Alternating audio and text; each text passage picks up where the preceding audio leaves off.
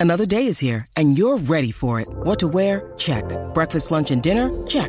Planning for what's next and how to save for it? That's where Bank of America can help.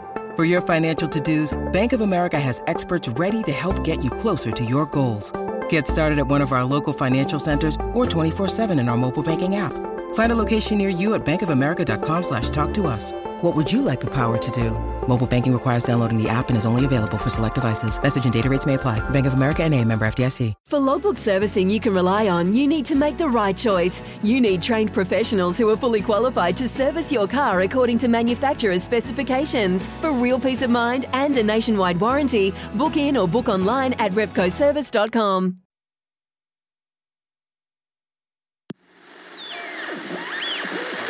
another try for South coming up. Short side, Ilias gets it away to Campbell Graham. Backfield. He looks for support. He finds Taff. Oh, it's Cook. Cook goes for two. Oh, he's having a field day. It was Damien Cook. They go left. Uh, oh, Cook. There's a Damien hat-trick. Cook. Damien Cook, the hat trick. We'll have a listen to this. Don't they love it? Damien Cook went left. Cody Walker was right. And Cookie goes, I'm going to get myself three Easter eggs for Easter. That was a beauty. Tass the youngster. Yeah. Tass dives. Dives and scores. The The crystal debutant. His first game in the National Rugby League. And young Isaiah Tass punctuates the game in style. Well done, young man. Geez, you listen to those highlights, and South did a complete number on the Bulldogs. Yeah, well, on was it, Friday. was it to nil? we didn't play one Bulldogs highlight that whole time.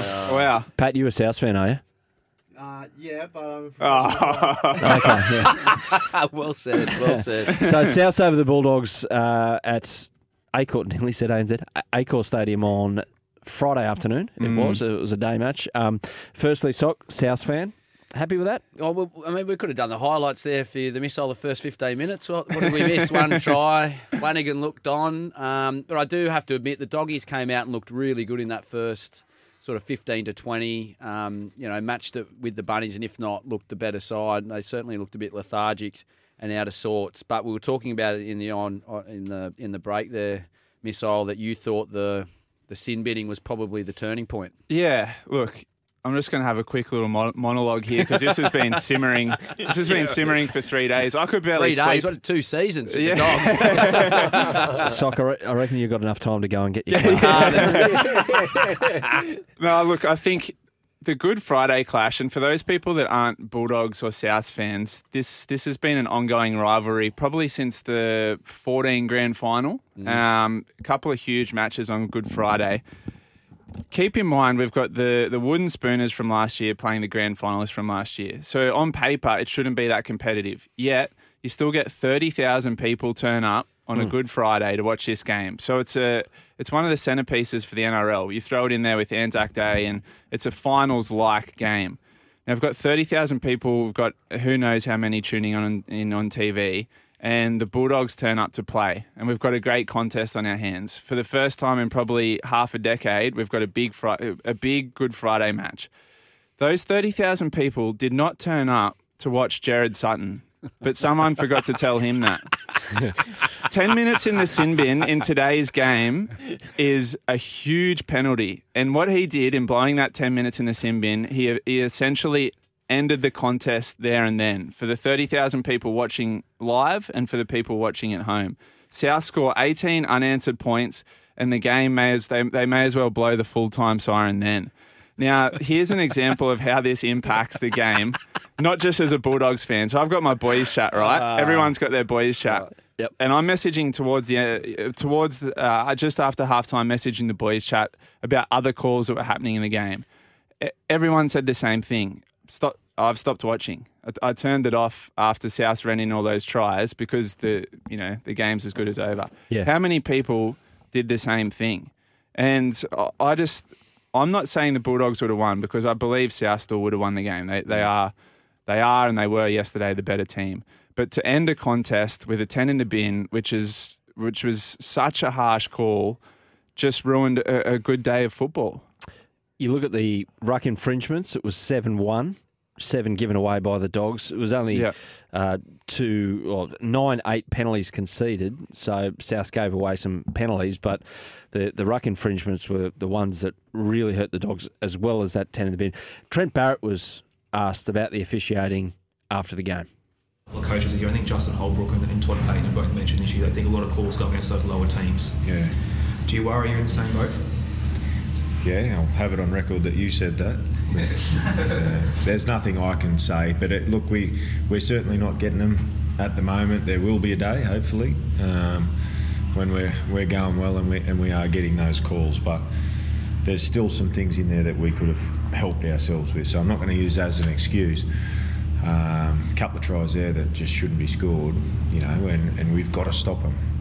You stop them, you're still in the hunt, and regardless of the things that went went went against us. But you know, we need to put together our first 20 minutes, you know, for another 20 and get in at half time and then do it again and again. So that's our improve. Um, yeah. Played it smart.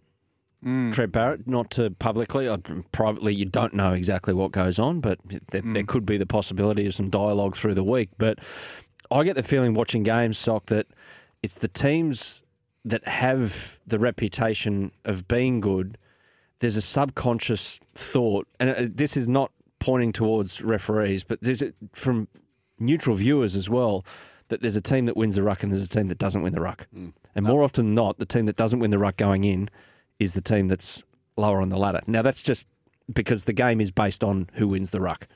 Yeah, I, I think it's hard, and it's particularly. I think it can be hard at times when referees, uh, um, you know, when the say you had the uh, Manly game last night, you've got ten thousand there who are you know staunch Manly supporters, and you're getting that call every five minutes or that noise in the back of your head. There's a forward pass, or they're down, Yeah. or that's that, and it can build up in Th- referees. but that's like the to- beauty of the sport. That's right, and you'd Yeah. like to Yeah. think that that most referees would can stand above it, but I think the word used in their subconscious is is the right one being used, and generally that does tend to lend itself to the teams that are higher on the table. So I do agree with the sentiment. How you go back and graph that and show that over a period of time is is probably the concern. But if the big coaches are coming out and saying the independent um, spectators on the sport like yourself will call yourself independent MSL, even though you're a Bulldogs fan, because I didn't think there was anything wrong. Like, J- Gerard Sutton certainly didn't take away into the doggies' arms because they weren't using him for about six minutes there after the 30 minute mark, particularly when Cookie had the ball in his hands for a hat trick. But um, I do agree with the sentiment. Yeah, it's and it's impossible to define. It's impossible to say this is the reason. But you look at Melbourne Storm over the journey and the way that they played, the, the ability for Cameron Smith, firstly, to grey the rules, and then mm. secondly, the amount of times that they hold on, hold on, hold on.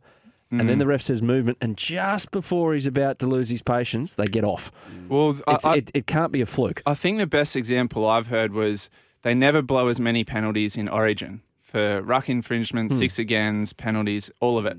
And I heard Graham Annesley say that's because the best players don't make the same mistakes that the lesser ones do. So if you've got that, if you've got that in the back of your head, all right, well the, yeah. the good the good players aren't giving away penalties. Yeah. They're, they're not doing those niggly things. How how can you tell me when you go into a game where you've got a, a top a top side and a and a bottom feeder that you're not going in there thinking, well, this top side isn't going to be making as many as infringements as mm. this bottom side. Mm-hmm. And as a bottom side, how do you get out of that cycle? And it's something I heard Phil Gould uh, talk about on on that late night show he does on Channel Nine. He said when I came to the Bulldogs. I I spoke to them and I said, we're not going to be getting these calls because of where we are and, and the perception of, of us as, as a club, where we are right now. What we've got to do is turn that perception around so some of those calls start going our way. Yeah. And as a Bulldogs fan, all you can sit there and look at and think is, all right, well, if we beat a bunch of those other clubs that are bottom eight, bottom four, and the the public, the supporters, and also as a result of that, the referees start thinking, right, the Bulldogs are a pretty decent team, then that subconscious starts to change. Uh, next 2027, that'll happen. Yeah. if we're lucky. when Cameron Munster's there on eight point three million dollars a year. Uh, you take on next Friday night uh, the Broncos in the Mud Cup up there. So there's your chance. Joe. There'll be penalties. eh? There'll be 150 penalties blown there. yeah. See, this- Confident in that, or you reckon there could be a downer Oh, off the look, back of? am I, am I confident in any game? Um, it, it is an important game because, like I said, if if we're gonna turn things around, we've got to beat those clubs that are around us on the ladder, and, Yeah. and Brisbane are one of them. Uh, and Sock, you've got the bye next. Sorry, you've got the West Tigers next. I was uh, say Saturday that's, a week, that's a week off. Yeah. See the boys in around? Coogee Friday They night. When they play one. Saturday, they'll be out Friday night. They will win one soon. The, everyone's saying that West Tigers won't win one until round eleven. they've been a They'll bit of win a- one before then. They've been a bit of a bogey team for us. Like they've certainly not been easy beats. I remember last year we had that uh, George Burgess try. Was it George Tom Burgess try, which was under the posts Mm. Oh, in yeah. that And thriller Brooks runs the and length. runs the length Yep. and nearly and should have scored and it was a 50-50 there. The game before I think we are up twenty 0 in that season and they came back and we only pipped them by two. So the Mm. Tigers, I think. Their game stacks up pretty well uh, against the Bunnies. This is Crunch Time brought to you by the Isuzu uh, D-Max. It's born to live after the break. We're going to have a chat about the Manly game. They take care of the Titans, but only just uh, want your thoughts on everything NRL this weekend, this big Easter weekend. 0457 736 736. Tweet us at, at 1170 SEN or the call line is 1300 01 1170.